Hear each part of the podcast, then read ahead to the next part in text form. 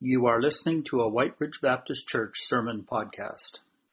I love those kinds of uh, hymns where uh, it's a mixture of, of uh, talking to God in, in worship and it's talking to yourself and theologizing and convincing yourself again of realities and truths that you've decided you're going to live by, but you sometimes get caught up in other things. And um, amen. Want to mention, uh, I was glad when I listened to the sermon online this past week. I was away uh, for a study leave, and Azar preached, and I listened to the sermon online. I was glad that he made reference to the building project that our church is planning and praying around. And uh, next week, John Wiltshire, who's our uh, chairman for the capital funds team, is going to come and share in both services a little bit of a highlight. You can uh, know that uh, the, board, the board and, and the staff are intentionally praying and thinking through many things uh, about this. We have a retreat in a couple of weeks. It's not specifically about the building project, but about what it is in, in equipping the, the church that God has put under our care. And we believe with all of our hearts that we are building a people of God, that uh, part of what we are uh, trying to do most is, is prepare this congregation for being the people of God in this generation. And each of you individually in the realm and influence that God has planted you in. And we have a long way to go in that, but we are intentionally pursuing that with all of our might. And I ask you to pray for the board and for the staff that as we continue to meet together and pursue this, that God would meet us. And indeed, the building is a very important strategic piece of that because uh, we need facilities to facilitate ministry. And so uh, we look forward to what John has to share with us next week. Azar talked to us last week about 2 Samuel chapter 7 and about what worship and true worship is all about. As uh, David has this experience with God through the prophet Nathan, and how on his heart is the desire to build the temple. And yet God tells him, No, it's not for you to do this. It's going to be your son Solomon that will do this. And in the process, Azar talked to us about what true worship is and what true worship is not. It is not about us, it is about the sovereign Lord. It is not an activity, it is a lifestyle. It is not centered in a building, it's centered in the hearts of the individuals that crown Jesus Christ as Lord because that's what God is doing is building a people and it's all about worship. I um, I've, been, I've read a book this past summer by Timothy Keller called Preaching. And uh, the book talks about uh, how to approach preaching. But you know, when you see guys up here preaching, there's, there's three texts that are going on T E X T S. And I like the way Keller talks about it because I think we usually just think about one text. We think about the Bible passage that, that whoever is up here is preaching from. But Keller says there's three texts. There's the text itself, the Bible passage, which we believe is anointed by God for people, God's people in all generations, to build them up and to cause them to become the people of God in that generation. But there's also the context.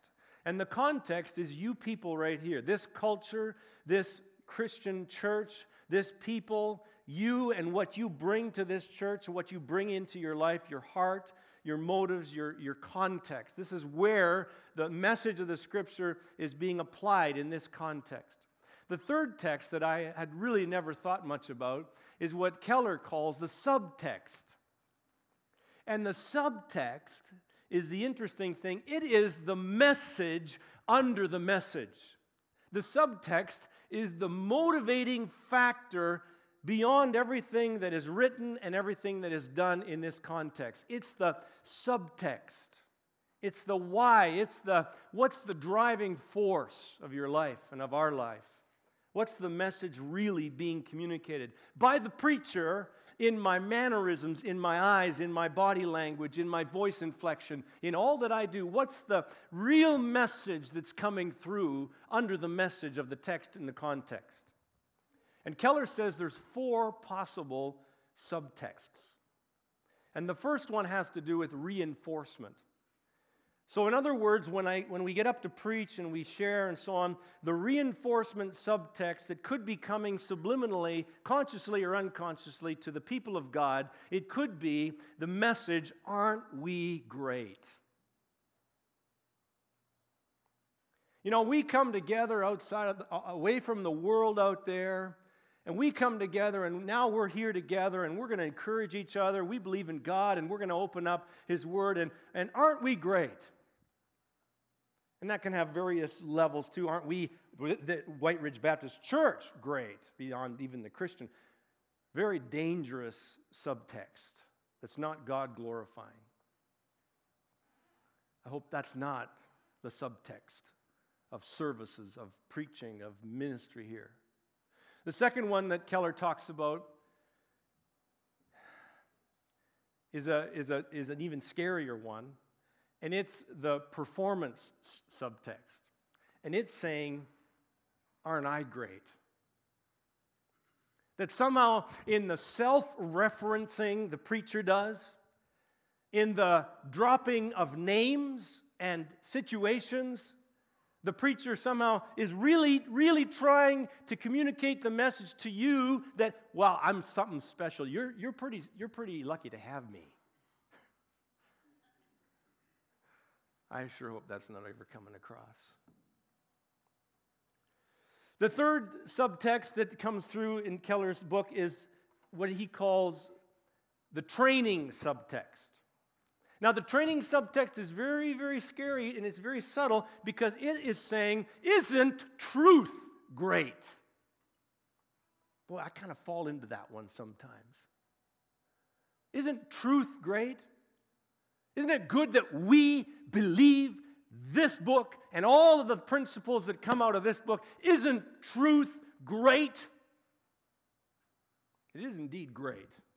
It's incredible, the principles of God's Word. You can boil that down, you can chop it up a little finer, you could divide the truth into all the camps of truth. You could say, aren't we reformed, Calvinistic kind of people great? Isn't the Arminian, aren't we great? Aren't the charis, aren't we great as charismatic? Aren't we great as dispensational? Aren't we great as, and you can list all the camps of Christianity down through the ages that truth is built on, and you can say, aren't, isn't truth great? But it's not. It's not the subtext that God's word and God's people should be hearing. I'm afraid I fall into that camp too often that I end the sermon, and I'm afraid that I'm ending with, Isn't truth great? Isn't this truth great? You see, where we ought to be getting to is the fourth subtext.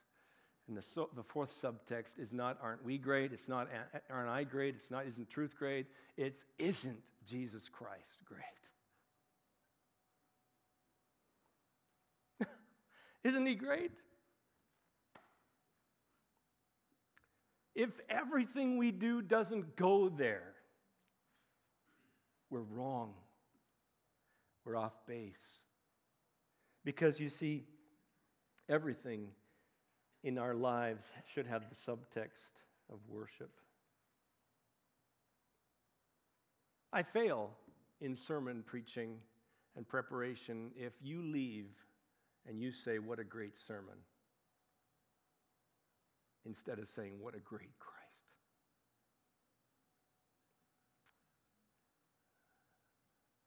We fail in leading worship and music and, and, and everything that we do. We fail in ministry, in service. Everything. If we do not come out of it somehow thinking, isn't Jesus Christ incredible?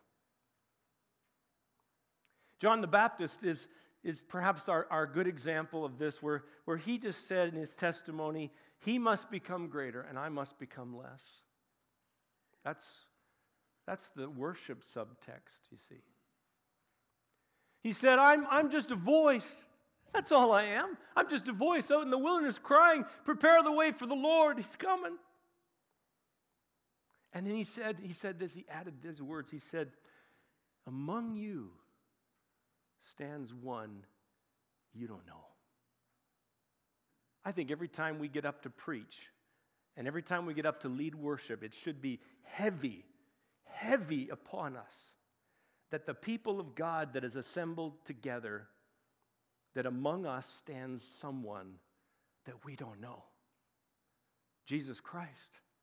If we knew him, if we knew him the way that he is knowable, if we knew him the way that he really is, if we knew him in the way that he wants to be known, we would bow down, we would cry, we would lay our lives before him, we would, we would give our all to him there would be no end to what God could do in an assembly of three or four hundred Christians in a church with a people that are so ravaged by the Holy Spirit and are so earnest about a worship subtext in their lives.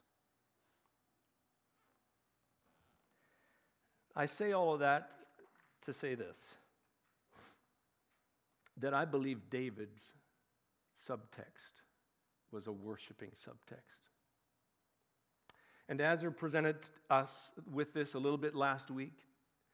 I think that everything that we see David doing, almost everything we see David doing, we could see the worship subtext.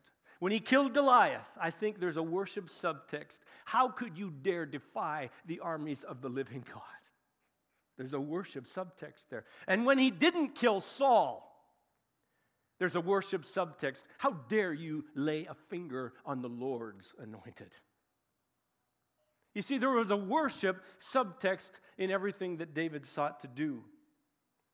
And I believe in our chapter that, we're looking at today, in chapter 8 of 2 Samuel, we will find a worship subtext come out.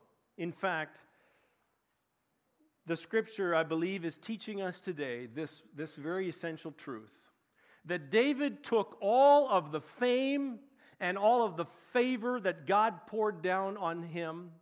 And he just took it and he turned it back up to God in worship. That's what we see David doing in his life.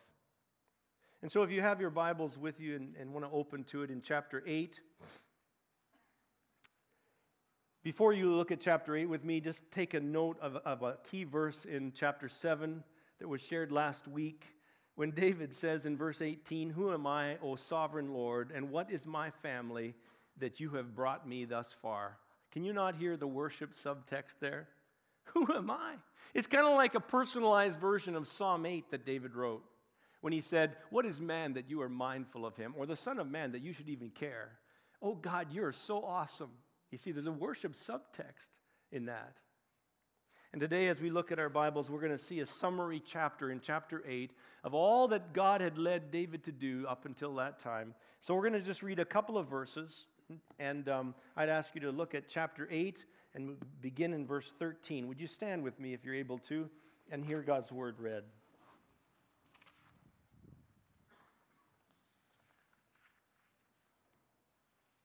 Chapter 8, verse 13 And David became famous after he returned from striking down 18,000 Edomites in the Valley of Salt, he put garrisons throughout Edom, and all the Edomites became subject to David.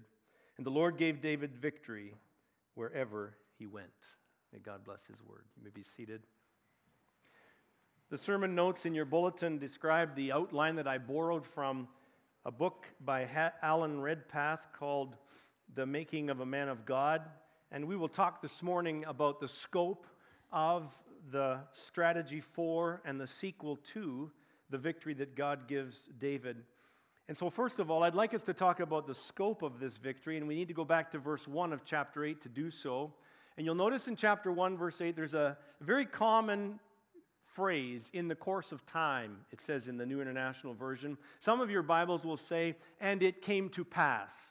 Now, whenever you read that in the Bible, the narrator, the author, is just simply trying to summarize and not get bogged down in a whole bunch of detail. And it came to pass. Don't, don't worry about all the detail. It came to pass. In the course of time, this is what happened. This is what the author is doing here. He is trying not to get bogged down in detail. But in this, in this summary statement, we see that what God did through David was so complete. Beginning in verse 1, we read about D- David defeating the Philistines, which are to the west of Jerusalem along the Mediterranean Sea coast. And he subdued them, and it says he, he took Metheg-ammah from their control, verse 1, and that is, an, is not a known place. That's not a city. that is actually a term that means, uh, literally, it means the bridle of the mother city. Kind of a strange thing, the bridle of the mother city. And most people believe that, that it's a term that's just saying that David took a key city of the Philistines and he took control of that key city, which gave him strategy over the enemy. You see, when you take the bridle of something, you're controlling. So that's why the NIV translators use the word control in this passage. Took, took the bridle uh, of the mother city. Secondly, verse 2 David defeated the Moabites. You'll notice that. And the Moabite country was to the east, uh, beyond the Dead Sea, and they became subject to David. The Moabites were a, a terrible people, they were wicked. They had uh, attacked and, and hurt Israel for generations, and God acted out his judgment on them through David. Verse 3 and 4 other enemies along the Euphrates. In verse 5 and 6, we read of the Arameans of Damascus, and they are to the north of Jerusalem. And they became subject and brought tribute to David. Finally, in verse 14, we read that the Edomites to the south also become subject to David. And so, on all sides, north, south, east, and west, God gave David victory. Now, is this just David, some warlord just going around slaughtering people that are against him with no plan? Or is there something more strategic about it? Well, it's very strategic, actually.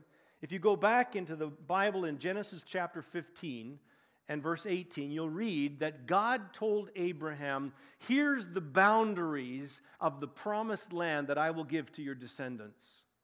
And so it says to the, your descendants, I will give you this land from the river Egypt to the great river Euphrates. Basically, saying from the way down south to way up north between the Mediterranean and the Dead Sea. And God gave them all this land. Now, David, what was he doing? He was enacting on the promises of God. And for the first time in all of Israel's history, they actually have almost all of the land of Canaan that they were supposed to have when Joshua and the Israelites went and took it long time before. They had lost even more of it during the Saul's reign, but now David is recapturing it. And so we see him uh, having conquest and, and capturing lost land. At this time in David's life, David writes a psalm. You'll notice it Psalm 60, if you have time to turn to it. Psalm chapter 60. David writes this psalm at that time in his life. and listen to what he writes. He says, You have rejected us, O God, and burst forth upon us and been angry. But now restore us. You have shaken the land and torn it open. Mend its fractures, for it is quaking. You have shown your people desperate times. You have given us wine that makes us stagger.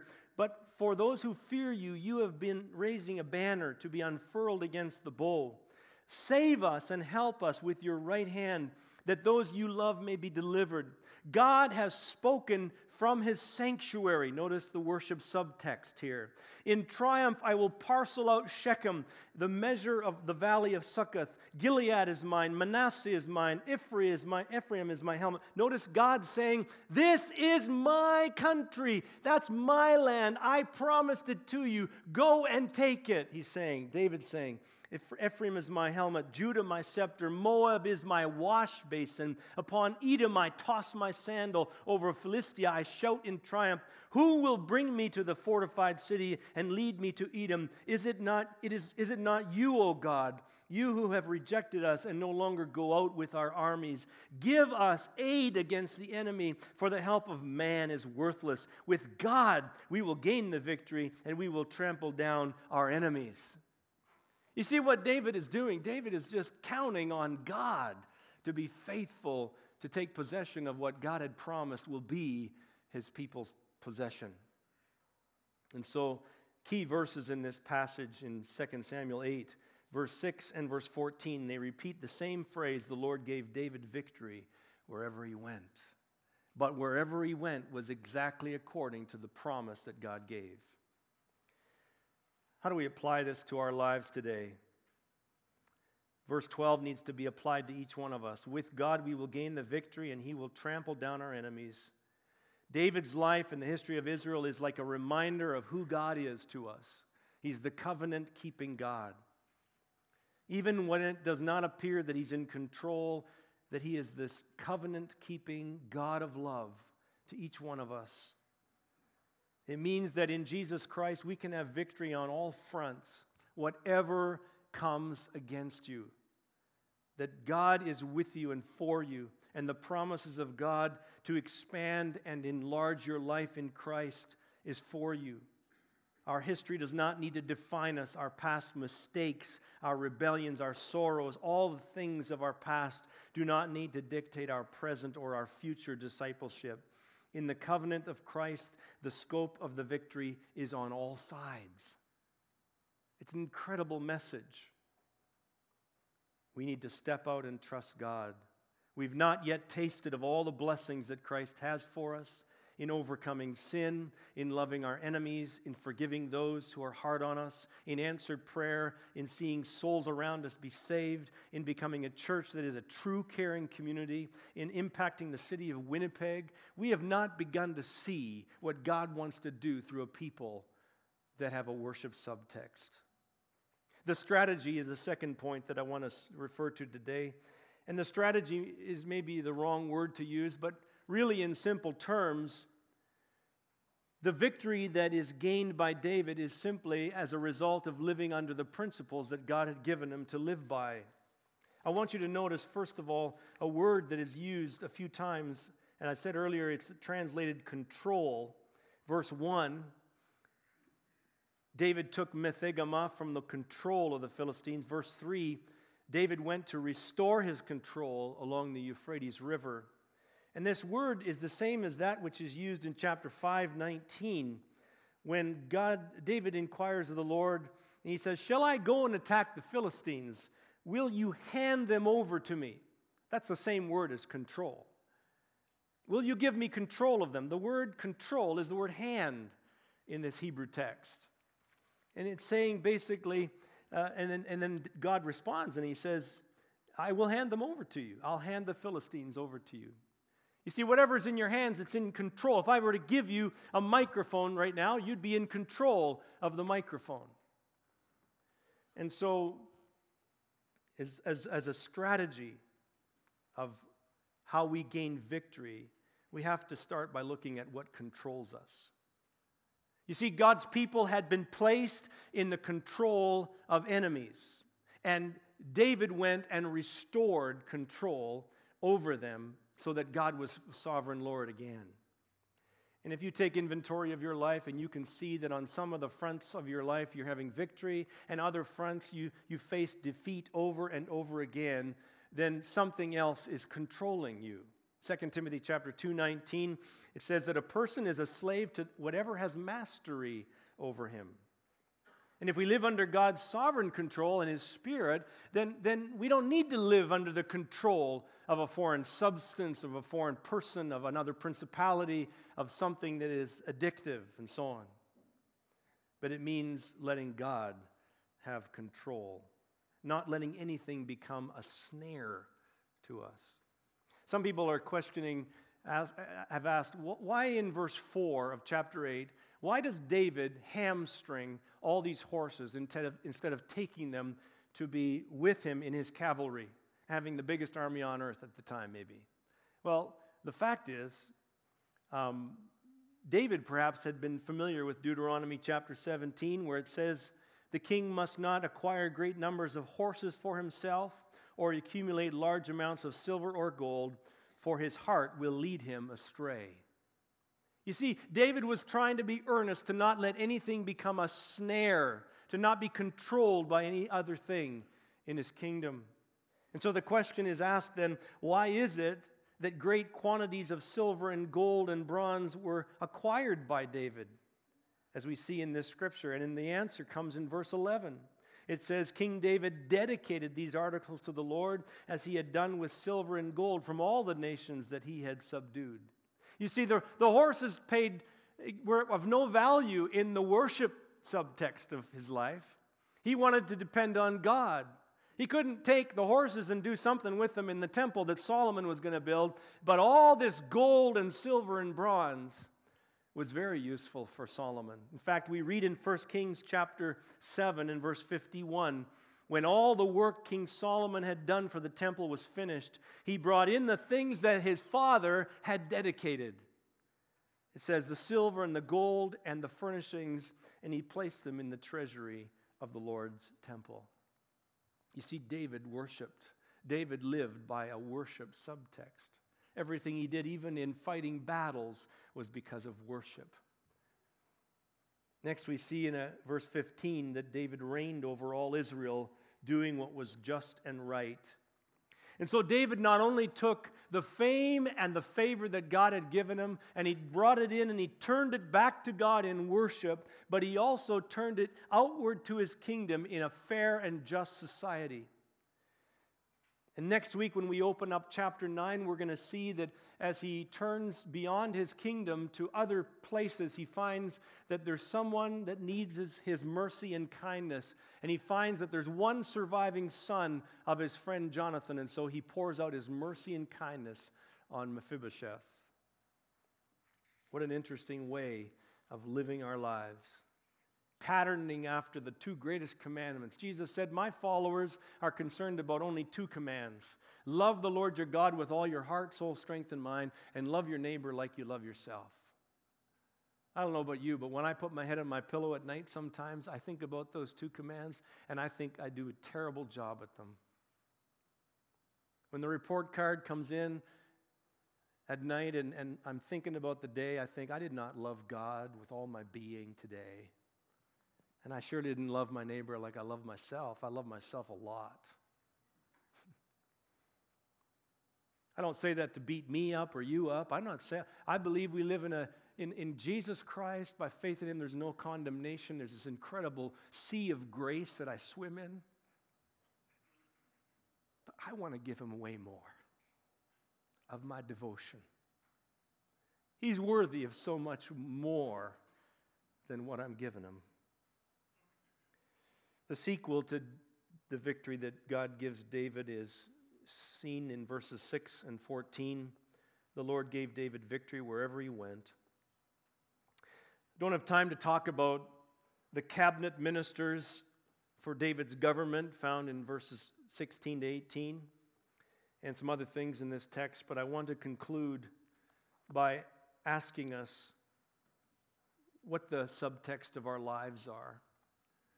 I want to ask us to think about it personally. It, the, the sermon that your life is preaching has a text, and it has a context, but it also has a subtext. And the sermon that your life is preaching can't be, aren't we great and aren't I great and isn't truth great? It's got to be, isn't Jesus Christ great? Is that what people get when they read the subtext of your life. And I want to encourage you as well that the, message that this morning brings us to is a message that reminds us that we don't have to accept past defeats. We don't have to live down on a low ebb of faith or victory when we have Jesus Christ as King. It's not, a, it's not a, as good as it gets kind of life that God has called us to there really is hope for a better future. And God showed us through David that on every front, east, north, south, and west, God can give you grace to be an overcoming person. I don't care what the enemy is, I don't care what drags you down, I don't know what it is in your personal life, but I believe that the Bible is true. I believe that Jesus Christ is the same yesterday, today, and forever. You, have, you can do two things in response to this truth. You can, first of all, bring your life to Jesus in sincerity and begin praying focused about that area that you've experienced defeat in. And secondly, what God has asked you to do is He, he wants you to bring others into that area as well.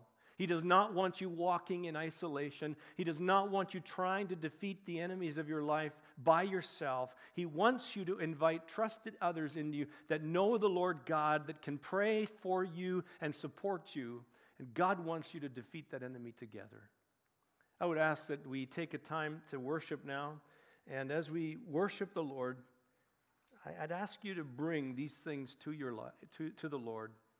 And uh, may God bless you as you conclude this service, that something of what I've said today will be taken home with you today and applied.